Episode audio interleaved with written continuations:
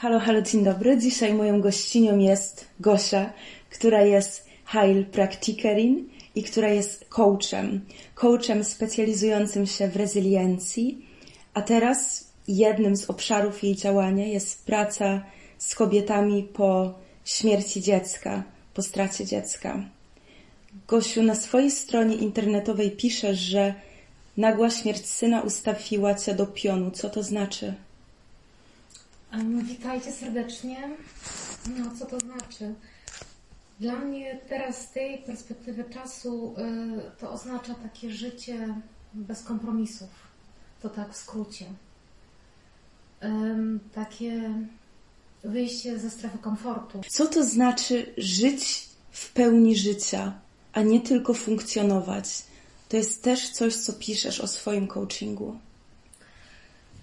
Um, jak żyjesz pełnią życia, to znaczy wiesz, kim jesteś. I faktycznie korzystasz z tego życia, jak to się mówi? Pełną parą, całą gębą. No. Jak funkcjonujesz, no to nie wiem, jak kojarzy mi się to z jakąś rutyną, to nie znaczy, że rutyna jest czymś złym, ale tam jest, to, to kojarzy mi się z czymś takim bardzo mechanicznym. Jak żyjesz pełnią życia, to jest. Yy...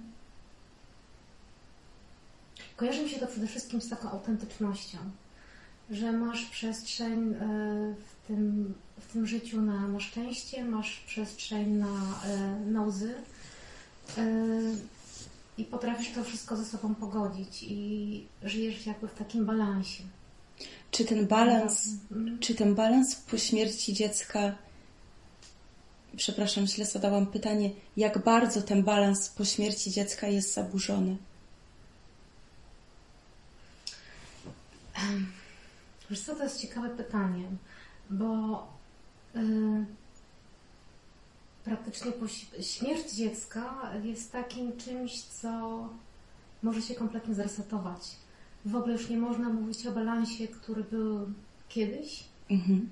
Przynajmniej to wyglądało, to, czy wygląda nadal to tak z mojej perspektywy, że było życie przed i rozpoczęło się życie po. Czyli ten balans, czy myśląc, że byłam w jakimś tam balansie czy równowadze, w ogóle nie ma już miejsca i racji bytu po śmierci dziecka. I zdecydowanie u mnie tak to nastąpiło. Ja zaczęłam po prostu szukać i zupełnie inaczej widzieć świat. Świat, świat po śmierci dziecka wygląda zupełnie inaczej.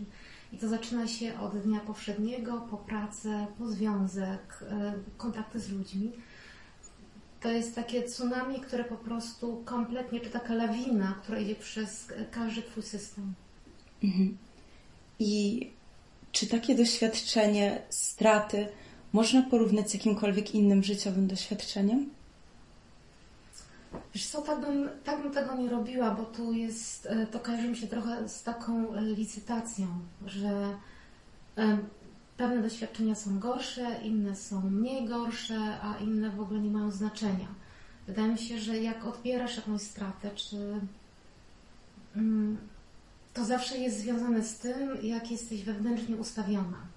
Mhm nie chcę powiedzieć, że w jakiś sposób można się w ogóle przygotować wewnętrznie na, na śmierć i być na nią przygotowaną, bo, bo nie zawsze Ci w jakiś sposób y, śmierć kogoś bardzo bliskiego, a szczególnie dziecka, może Cię w jakiś sposób bardzo zaskoczyć, porównywać, bo porównanie to znaczy wychodzi z założenia, że coś jest gorsze, coś jest lepsze. Ja pamiętam, jak y, to było dla mnie jeszcze takie świeże i praktycznie to pojawia się cały czas. Jak ja mówię, o tym, że e, umarł mój syn, albo się ktoś mnie pyta, czy mam dzieci, ja odpowiadam nie, bo miałam syna, ale on umarł. I ktoś mi mówi, Jezu, to jest najgorsze, co może się przytrafić matce. E, to na początku zawsze się zastanawiałam, pojawia się taki jeż wewnętrzny u mnie, skąd ta osoba o ten temat wie. Ja wiem, że o takich rzeczach, czy w ten sposób mówi się w naszym środowisku, czy społeczeństwie że zaczyna się kategoryzować, że to jest gorsze, to jest lepsze. Ale ja na przykład osobiście tego w ogóle nie lubiłam, do tej pory nie lubię, bo to jest takie szufladkowanie i no nie wiem, wpychanie mnie w taki ruch, czy w taki obszar, że jestem jakąś ofiarą losu. I że już gorzej być nie może, że to, co najgorsze, już się przydarzyło. Mhm. Rzeczywiście często spotykasz się z takimi słowami? Wiesz co, bardzo często. Bardzo często ja wiem, że to jest między innymi y, związane z tym, to co już mówiłam, y, no, że tak się przyjęło u nas mówić. Z drugiej strony często ludzie nie wiedzą, jak reagować i mówią po prostu coś, żeby powiedzieć, bo jesteśmy przyzwyczajeni, y, szczególnie jeżeli chodzi o tematy śmierci, jesteśmy przyzwy- przyzwyczajeni inaczej, jesteśmy nieprzyzwyczajeni do mówienia o śmierci. Jesteśmy raczej przyzwyczajeni do, y, do działania non-stop. Temat śmierci to jest takie jakby spowolnienie i jest wielkim wyzwaniem bycie z osobą, która kogoś straciła i, i nie robienie nic, tylko po prostu bycie z tą osobą. Dlaczego w pewnym momencie zdecydowałaś, że swoją działalność coachingową chcesz właśnie poprowadzić w tym kierunku?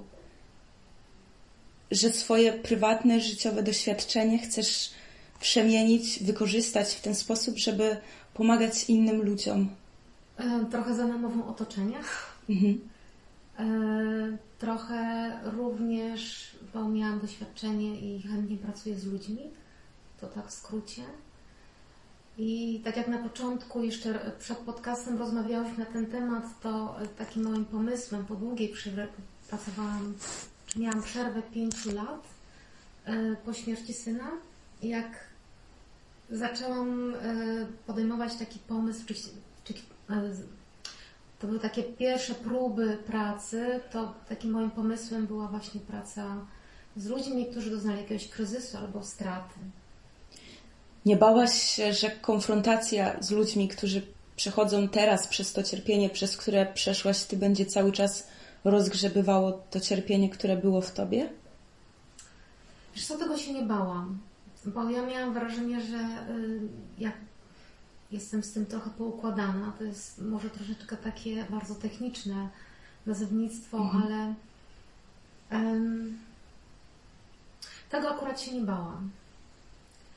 Nie wiem, co do końca mnie powstrzymywało, żeby faktycznie od samego początku podjąć tę decyzję, że chcę pracować z osobami, czy sz- szczególnie z kobietami, które straciły dziecko. Takie impulsy dostawałam cały czas z zewnątrz, bo dużo osób mi mówiło, że dosyć nietypowo jakby poradziłam sobie dosyć szybko ze stratą czy śmiercią syna. Pewnie z punktu widzenia środowiska, y, czy w ogóle naszego społeczeństwa może tak wyglądać. Nie wiem, dla mnie to była taka zupełnie dla mnie naturalna ścieżka, jak ja y, mm, zaczęłam żyć po śmierci syna. Jak zaczęłaś żyć? Jak zaczęłam żyć? Tak bezpośrednio po jego odejściu, y, to postanowiłam być sama. W ogóle nie miałam potrzeby na żadne e, psychoterapię czy terapię, tylko zdecydowałam się na takie e, spotkanie z bólem czy z cierpieniem. Bo jedno pytanie mnie bardzo nurtowało, dlaczego człowiek cierpi. Straciłam kogoś, kogo bardzo kochałam i za kim bardzo tęsknię. I to jest takie zrozumiałe, że my jako ludzie, kogo, jak kogoś e, tracimy, kogo bardzo kochamy, no to pojawia się po prostu cierpienie, ale ja chciałam po prostu wiedzieć, ale dlaczego? Dlaczego aż tak silne cierpienie? Dlatego rozpoczęłam taką wewnętrzną e, podróż i do tego potrzebowałam być sama. I znalazłaś odpowiedź na pytanie, dlaczego cierpimy? Skąd to cierpienie i po co? Em, I tak i nie. To się pojawiają czasami takie odpowiedzi, jak one się pojawiają, to mam wrażenie, nie, to jednak nie jest to. Ale opowiem jeszcze właśnie, co mi bardzo pomogło e, w tym wszystkim. Pomogły mi bardzo dwie rzeczy. E, To była Vipassana, czyli ta dziesięciodniowa medytacja e, w ciszy. Mhm. A druga rzecz to non-duality, czy inaczej mówi się też Advaita. Y, Dzięki temu poznałam bardzo dużo nowych, inaczej myślących ludzi. I Przede wszystkim takim niesamowitym doświadczeniem była dla mnie e, Vipassana. Vipassana to jest jakby pierwsza medytacja, którą stosował Buddha. Tak, tak mówi przekaz. E, I ona polega na tym, że zaczyna, zaczyna się obserwować ciało w ciszy i nie tylko obserwuje się ciało, tylko również myśli, które przychodzą e, w czasie medytacji. Ja medytuję się po prostu mnóstwo czasu, to jest mniej więcej 10 godzin dziennie. Nie non-stop, to są e, kawałki, nie wiem, godziny, półtorej godziny, gdzie obserwujesz po prostu, co produkuje Twój umysł. A on produkuje po prostu miliony różnych rzeczy i to jest taki non-stop kręcący się film. Ty zaczynasz to obserwować, próbujesz i nagle przyłapuje się na tym, że Ty jesteś głównym aktorem i znowu wyskakujesz z tego filmu. I to tak trwa wiele godzin dziennie, parę dni dziennie, czyli w sumie 10. I to jest taki, był dla mnie to był taki przedsmak, że jeżeli obserwuję sobie moje ciało, jednocześnie mój umysł i widzę, że raz jestem w tej historii, później w tej historii i później jeszcze w tej historii, czy jest sens y, uwierzenia w to wszystko? Wszystko, co pojawia nam się w głowie. I to jest taka niebezpośrednia odpowiedź y, na Twoje pytanie, czy znalazłam odpowiedź, dlaczego my cierpimy. No, cierpimy dlatego, jeżeli y, wierzymy w to wszystko, co produkuje nasz umysł. Jeżeli jesteśmy w stanie się do tego zdystansować, to cierpienie się zdecydowanie zmniejsza. Czasami pojawia się tylko, jak opowiadam tą historię, taka obawa wśród ludzi, no dobrze, ale jak nie cierpisz, to potrafisz również kochać.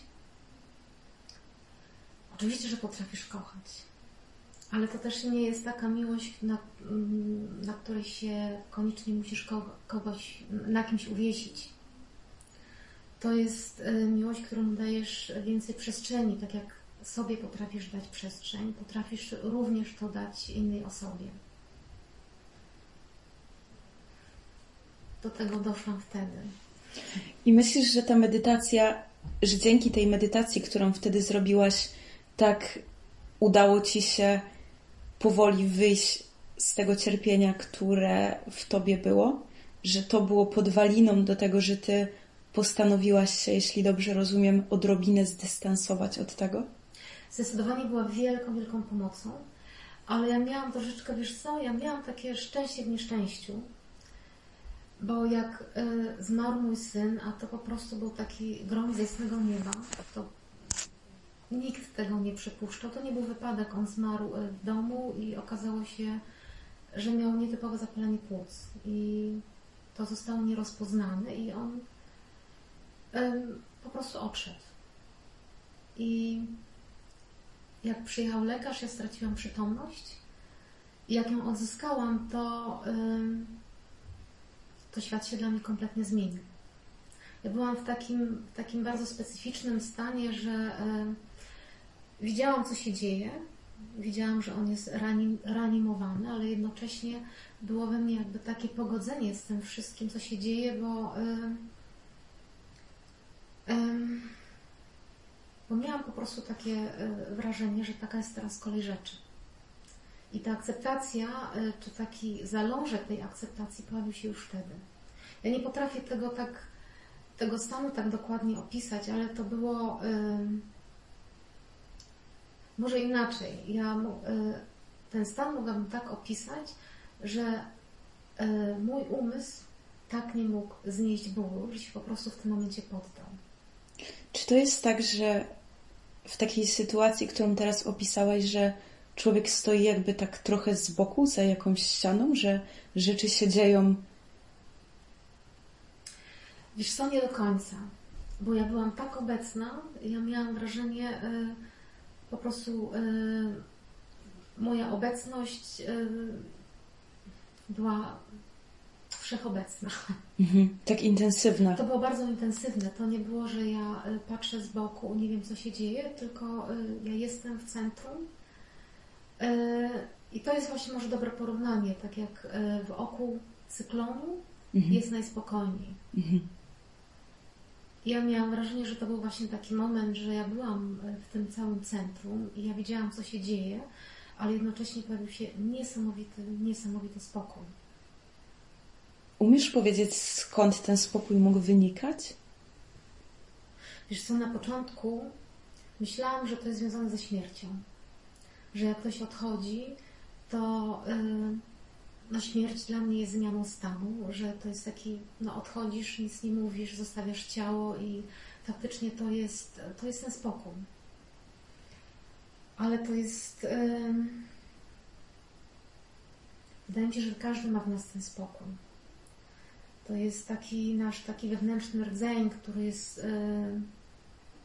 Wprawdzie przechodzimy na świat, teraz przyszła mi po prostu taka myśl, że ten rdzeń mamy od samego początku. Wprawdzie przychodzimy na świat, wydajemy ten pierwszy krzyk, ale nie jesteśmy jeszcze tacy, można powiedzieć, jako e, małe dzieci jesteśmy tacy czyści.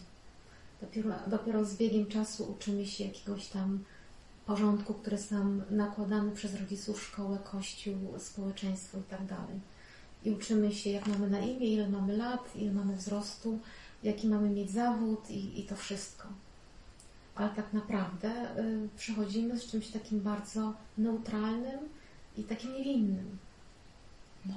I to wszystko jest, i to właśnie ta nasza niewinność i ta neutralność jest przykryta tymi wszystkimi, nazwę to, zeszytami ze szkoły. Czy jak pracujesz ze swoimi klientkami, istnieje coś takiego jak wspólne doświadczenie, jakiś taki pierwiastek, który pojawia się w wielu historiach wspólnych? Mówię tutaj o reakcji na taką, taka pierwsza reakcja na informację o tym, że, że dziecko nie żyje albo że dziecko się nie narodzi, czy istnieje wspólnota doświadczenia, czy to jest bardzo indywidualne. Wspólne jest zdecydowanie e, no ból, jaki się przy tym odczuwa, cierpienie. E, I ten szok, który się pojawia. Y, często mówi się o tym, ja to tak samo też odebrałam, że to jest tak jak amputacja Twojego ciała. Że coś patrzy, że masz wszystkie części ciała, ale jednak czujesz, że czegoś Ci tam brakuje.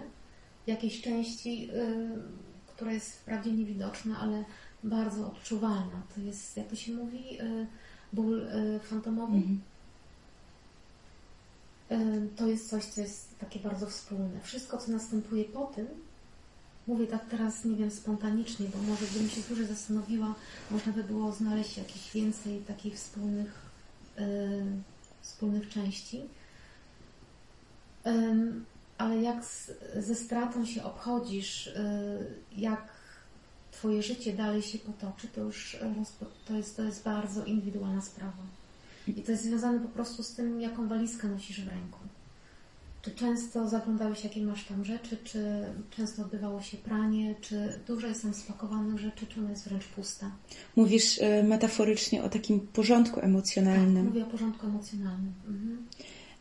Czasem zastanawia mnie taka rzecz, czy ludzie, którzy właśnie idźmy dalej tą metaforą takiego porządku nie robią, czy oni nie mają, aż trochę boję się tego powiedzieć, trochę w życiu łatwiej, bo aż tak za dużo nie myślą. Porządek, co obserwujesz? Wiesz co, porządek emocjonalny nie jest związany z myśleniem. Możesz oczywiście uporządkować sobie głowę, ale yy, to wystarczy tylko na moment. Może porządkowanie y, emocji nie jest prostą drogą, ale zdecydowanie jak znajdziesz się na tej drodze, to jest Ci dużo łatwiej poradzić sobie z jakimikolwiek kryzysami e, niż e, osobom, które nigdy się tym nie zajmowały i nie były tym zainteresowane. I wtedy w sytuacji szoku jest po prostu dużo trudniej z tego szoku w ogóle wyjść. Czy dobrze rozumiem? Wiesz to, szok jest to, szok jest to takim chwilowym momentem. I on jest czasami takim wręcz y, kołem ratunkowym, bo po prostu jesteś w szoku i to tak jakbyś była w bańce mydlanej. Jak bańka mydlana y, pęka i zaczyna, zaczynają się te realia życiowe, zaczyna się, nie wiem, życie codzienne, y, wtedy zaczynają się Twoje problemy, bo nagle czujesz, odczuwasz niesamowicie intensywnie ten brak. Dlatego jak masz w jakiś sposób,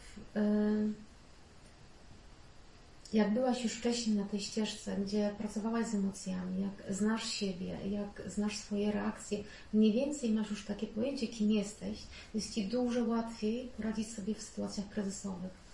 Jeżeli tego y, nigdy wcześniej nie robiłaś, to jest po prostu, y, no faktycznie ktoś Cię wrzuca do oceanu i Ty nie umiesz na ten moment pływać. Jak wygląda taka nauka pływania? Do tego potrzebna Ci jest na przykład ciekawość. Uważam, że to jest niesamowity atut y, na tej, na tej drodze, ale również taka bardzo takie wewnętrzne postanowienie, ja tak nie chcę. Nie chcę żyć z tym mhm. bólem, bo sobie tego życia, takie sytuacje i w takim cierpieniu więcej nie, nie wyobrażam. To jest po prostu podstawa rozpoczęcia takiej pracy. Jak ona wygląda? Yy, zaczynasz poznawać siebie. Zaczynasz. Yy, można to zrobić samemu, można to zrobić z kimś. Ja robiłam to na początku sama, bo zadawałam sobie pytanie i prosiłam wszystkich świętych Boga, Wszechświata i w ogóle kto mi przy, przyszedł na myśl, żeby przyszła do mnie ta odpowiedź, dlaczego właśnie pojawia się to cierpienie. E, czasami pojawiały się jakieś odpowiedzi, czasami pojawiały się tylko łzy, czasami pojawiał się też krzyk. I ja po prostu szłam za tym, co, e, co się na ten moment pokazało, albo szłam po prostu też za ciałem, co ciało na ten moment chciało. Jeżeli się ktoś decyduje na pracę ze mną, czy w ogóle z kimś, kto e, dozna takiej traumy, czy, czy w ogóle decyduje się na, na przerwanie tej ścieżki życia w bólu, no to rozpoczyna się praca poznawania siebie. Ja chciałam Cię tutaj też zapytać e, o takie zdanie, które napisałaś na swojej stronie, że e, strata jest katalizatorem emocji i czy kilka z nich mogłabyś wyszczególnić i opisać, które to są, które uderzają z największą siłą? Wyrzuty sumienia? Możemy się tutaj zatrzymać? Tak. Dlaczego to? Dlatego, że w matkach jest coś takiego, że za wszelką cenę wydaje im się, że powinno im się udać dziecko ochronić? Nie tylko w matkach, również w ojcach. Ale no, masz takie, takie uczucie, że y, czegoś, nie czegoś nie zobaczyłam, czegoś nie dopatrzyłam, y, mogłam odpowiednio zareagować Także wyrzuty sumienia zdecydowanie to jest coś, e, co się pojawia. Pojawia się wstyd. Mhm. Wstyd jest bardzo, e, też bardzo taki no, intensywny. I to praktycznie pojawia się wstyd z, z, takim, samym, z takim samym e, opisem nie byłam silna, wystarczająco silna, żeby y, za odpowiednio zareagować. Nie, nie zobaczyłam czegoś. Może nie byłam, czy jestem dobrą matką, czy byłam dobrą matką. Jeżeli byłam dobrą matką, to czemu pewnych rzeczy nie, nie dostrzegłam? Przecież powinno to zrobić. Rozumiem. E, chciałabym na chwilę teraz odbiec w inną stronę y, tematów, z którymi pracujesz, mianowicie pracujesz z kobietami, które zdecydowały się na terminację, usunięcie mhm. ciąży, aborcję. I czy mogłabyś, proszę, opowiedzieć nam, jakie emocje towarzyszą kobietom, które decydują się na to, jakie e, bywają powody i dlaczego one szukają też pomocy u ciebie? Powody aborcji, e, powodów aborcji jest e, mnóstwo i tak trudno powiedzieć, to może być praca, to może być związek, to może być e, brak pieniędzy, po prostu bardzo prozaiczne, prozaiczne powody. Powód również, że to nie jest moment, żeby zajść w ciążę. Mhm. Na przykład. I praktycznie pojawiają się podobne emocje jak po stracie dziecka, bo to jest również strata. E, jest wielki wstyd, zdecydowanie, bo aborcja nie jest czymś, e, z czym możesz wejść na salon i powiedzieć. Nie jest raczej aprobowana społecznie. Tak. W ogóle nie jest aprobowana społecznie. E, to też wygląda to różnie, bo im bardziej katolicki kraj, tym trudniej się na ten temat mówi. Albo jak kobiety są z kraju katolickiego, czy wychowane katolicko, no to to też trudno się mówi na ten temat również wyrzuty sumienia, bo po, y, po samej aborcji pojawiają się stany, no przecież jednak mogłam zrobić inaczej. Jak to jest, jeżeli w ogóle często pojawia się y, jednak zmiana myślenia u kobiet, że żałują tej decyzji? Nie do końca to jest takie żałowanie to nie jest właśnie, że zrobiłam teraz inaczej, tylko nazwałabym to tak, że to jest często jak te emocje, jeżeli chodzi o, o aborcję, nie są jakby uporządkowane. Ciągle jest smutek, czy, czy wstyd, czy wyrzuty sumienia, czy cokolwiek, co pojawia się a propos aborcji. Jest często tak, że wiele kobiet nie mówi na ten temat. Ostatnio miałam taką klientkę, która. Ja byłam trzecią osobą, która dowiedziała się, że ona miała aborcję. Nie było na, na ten temat rozmawiać również ze swoim mężem, a mąż z nią. Wiedziała jeszcze jedna koleżanka. I yy, to było chyba 10 lat temu, jak to się właśnie wydarzyło, i ona w ogóle nie przyszła do mnie z tym tematem. Pewnie podświadomie była, przyszła z tym tematem, ale przyszła między innymi, bo chciała schudnąć. I się okazało, że tak bardzo przytyła y, właśnie po dokonaniu aborcji. Nie zdając sobie w ogóle sprawy, że jedno z drugim może mieć coś wspólnego. I ona przez te wszystkie lata starała się po prostu o tym nie myśleć i za tym idzie nie rozmawiać? Czy, czy uznała, że jakby to była tak właściwa decyzja, że nie ma o czym rozmawiać? Nie, ona się bardzo wstydziła na ten temat rozmawiać. Tak bardzo się wstydziła, że nie była nawet w stanie rozmawiać na ten temat y, ze swoim mężem. I tak metaforycznie można by powiedzieć, że za każdym razem jak otwierała buzię i, i to wkładała sobie kawałek jedzenia, zamiast mówić na ten temat. I no, przytyła mnóstwo. No i to jest temat aborcji. Nie chcę porównywać, jeżeli chodzi te, te dwie sprawy, temat aborcji i temat dziecka, ale temat aborcji jest obarczony jeszcze większym wstydem i taką wręcz niemocą mówienia na ten temat. Myślisz, że głównie, przede wszystkim wynika to z tego, że no 90 parę procent społeczeństwa uważa to za coś, czego nie powinno się robić? Zdecydowanie. No. Jest ciągle coś takiego, że e, raz, że kobiecie nie daje się możliwości takiej podjęcia decyzji, a nawet jak ona to podejmuje, no to jest karana jakby taką, takim milczeniem, zbiorowym milczeniem czy przemilczeniem, że ona nie ma prawa na ten temat mówić, albo się boi, albo, albo się wstydzi. Są oczywiście kobiety, które mówią na ten temat, również e, znane kobiety, ale zawsze jest to związane z jakimś wytknięciem palca i gro kobiet tego się właśnie boi. Ale umówmy się, to są naprawdę mniejszości i mam wrażenie, że to są dopiero ostatnie lata, przynajmniej w Polsce, gdzie w ogóle na światło dzienne wychodzą organizacje, które kobiety wspierają i gdzie ten temat właśnie poprzez celebrytki też został odrobinę chociaż unormalniony w cudzysłowie. E, tak, to jest, wiesz co, e, nie wiem jak to wygląda w Polsce.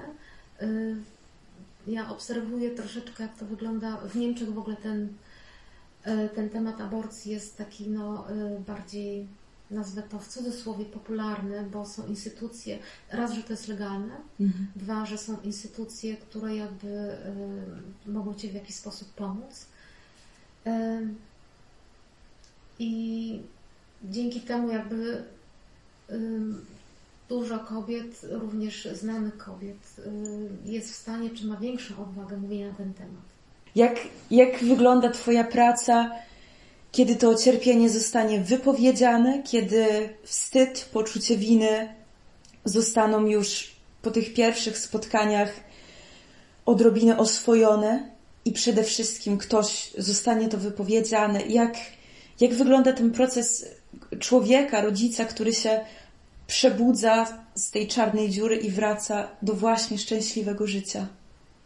Wiesz co, to jest e, fajne, co powiedziałaś na samym początku, że to cierpienie zostało wypowiedziane. To jest e, wiele kobiet w ogóle nie, nie wie, że e, potrzebuje pomocy. No. Wcześniej było tak, że na przykład po śmierci nie tylko dziecka, ale w ogóle po śmierci nosiło się przez rok czarne rzeczy to był rok takiej jakby karencji, że ta osoba, to było wiadomo, że osoba, która nosi czarne e, ubrania, straciła kogoś. W innych kulturach to jest na przykład, nie wiem, biały kolor. Mhm. Teraz to się troszeczkę tak zatarło. Jesteśmy w takim wielkim pędzie i musimy e, funkcjonować, funkcjonować, czyli być bardzo aktywnym. Ja pamiętam, też się z tym spotkałam ja uciekłam w tą moją samotność. Może to nie jest samotność, to, to jest y, tylko bycie samą i taką rozprawa sama z sobą, czyli mm. introspekcja, czyli patrzenie na to, jak ja to wszystko widzę. Ale też y, zorganizowałam sobie, czy ktoś mi zorganizował taką y, mini pracę, żebym ja mogła się czymś zająć. I słyszałam takie, takie głosy z zewnątrz, o to jest najlepsze, co możesz w tym momencie zrobić, mhm. czym się zająć, żeby Y, o tym nie myśleć. I oczywiście to jest na moment pomocne, nie myślenie o tym, ale nie myślisz teraz o tym i nie myślisz za rok o tym, ale to nie jest coś, co jak przestajesz myśleć, to faktycznie zniknie z Twojego pola widzenia. Uważam, że bardzo ważne jest y, powiedzieć, dlaczego boli, opowiedzieć o swoim nieszczęściu, zobaczyć z jakiego powodu się tak cierpi, że, że jest pomoc, że są osoby, które mogą pomóc, że można dzięki temu spotkać się z tym wszystkim, no, z takim tobołkiem własnym i zobaczyć, że po tym, twoim, po tym całym cierpieniu, czy w tym całym cierpieniu jest również inna, że można normalnie żyć to życie nigdy nie będzie takie, jakie było kiedyś. I to, co na początku rozmawiałyśmy, że jak był tam jakiś y, taki balans czy równowaga w życiu, teraz trzeba znaleźć go od początku.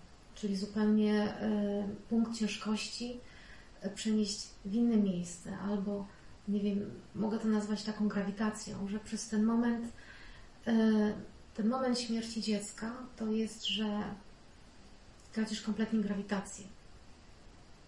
Ale to jest możliwe. E, znalezienie ponownej grawitacji? Tak. Zdecydowanie. Tylko tak jak mówiłam, to są właśnie parę, to jest parę takich punktów, że chcesz tego. Że nie chcesz życia w cierpieniu. Ja, ja na samym początku zdecydowałam się, że tak właśnie nie chcę. Że postawiłam taki wybór przed sobą. Albo żyję w cierpieniu i tak nie chcę. W takim razie kończę z tym życiem. Ale, albo odnajduję radość w życiu i coś, co mnie na tej planecie tak długo zatrzyma, że ja faktycznie odnajdę na, nową, na nowo szczęście, radość, że coś, co, że chętnie tutaj przebywam i chętnie tutaj żyję. I co się dla Ciebie stało taką nową grawitacją? Tak w skrócie mogę powiedzieć, że odkryłam życie na nowo. Takie życie bez kompromisów. Uczę się ciągle jeszcze tego E, życie e, takiej większej autentyczności, jeżeli chodzi o własną osobę, o robienie tego, na co mam ochotę, tego, co lubię. Może mówienie więcej nie, a mówienie tak do rzeczy, które sprawiają mi większą przyjemność. To jest taka, wiesz co, taka kompletna zmiana perspektywy. I to nie jest zmiana perspektywy na raz, tylko taka nauka, że ta, zmieniasz tą perspektywę co jakiś czas, bo widzisz, że po prostu nawet ta nowa perspektywa w pewnym momencie zaczyna znowu tracić na ważności. Czy pamiętasz jakiś moment przełomowy? Czy, czy, czy w ogóle można mówić w Twojej sytuacji o przełomie, czy to po prostu był proces, ale Być może pamiętasz jakąś chwilę, moment, w której powiedziałaś sobie: Ja tak nie chcę i zaczynam od nowa. Zaczynam znowu żyć szczęśliwie i dobrze, jak tylko umiem. Przełom. Wiesz co, ten, ten, tym przełomem był zdecydowanie yy, to była śmierć mojego syna. Ale wszystko, co wydarzyło się potem, to nie mogę powiedzieć, że to był yy, jeden moment, to, to, to jest proces. Mhm. Z reguły żałoba jest, to nie kończy się na roku. Żałoba jest jakby, żałoba jest dla mnie pożegnaniem czegoś, no, co nie wróci. I żałoba kończy się w momencie, jak, jak następuje akceptacja tego, co się wydarzyło i przywitaniem tego nowego, co, co praktycznie już jest, czyli tego nowego życia, tego, no nie wiem, szczęście to też jest takie bardzo, no szczęście, że jestem uśmiechnięta, że jestem zawsze taka e, zadowolona, mhm. to też nie o to chodzi, tylko przyjęcie tego po prostu, że życie jest takie, jakie jest. Ono nam daje dobre i, i no nie wiem, złe, złe wydarzenia czy my nazywamy to dobre, czy złe, to jest po prostu kwestia naszego nastawienia do życia i nazywamy to dobre i złe, no bo y, ludzie lubią porównywać, że coś jest złe i coś jest dobre. Ja mam takie wrażenie, jak mówi na ten temat, to jest takie bardzo teoretyczne, ale faktycznie po śmierci mojego syna tyle się wydarzyło, że troszeczkę mi jest to ująć, trudno opisać ten cały proces. Ale ty bardzo dobrze, to bardzo dobrze, bardzo jasno opisałaś to, to, co się wydarzyło, to, co robisz i jak się teraz z tym czujesz i do czego Twoja praktyka też zmierza. Chciałam Ci zadać ostatnie pytanie, mianowicie, co to znaczy zaakceptować? To jest zgoda na to, co się wydarzyło. I Taka czy... wewnętrzna zgoda. Czy to jest uczucie, które daje poczucie wolności trochę? Tak, tak można to nazwać, że daje Ci to uczucie wolności, yy, takiej większej swobody. To jest przestrzeń. Yy, jeżeli jesteś w stanie zaakceptować, yy, czy mówisz po prostu tak do tego, co się wydarzyło, to dla mnie to jest też takie mówienie tak do życia.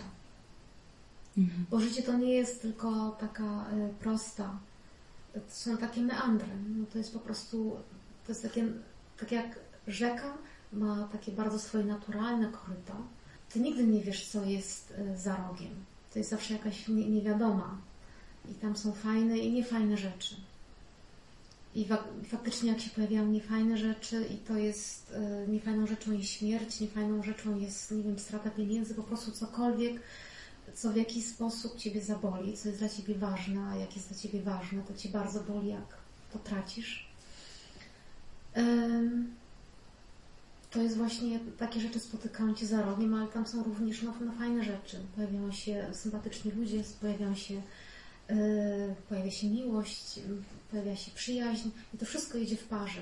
To nigdy nie jest, że coś jest ze sobą odłączone i to są dwie różne rzeczy. To jest po prostu jedna wielka całość.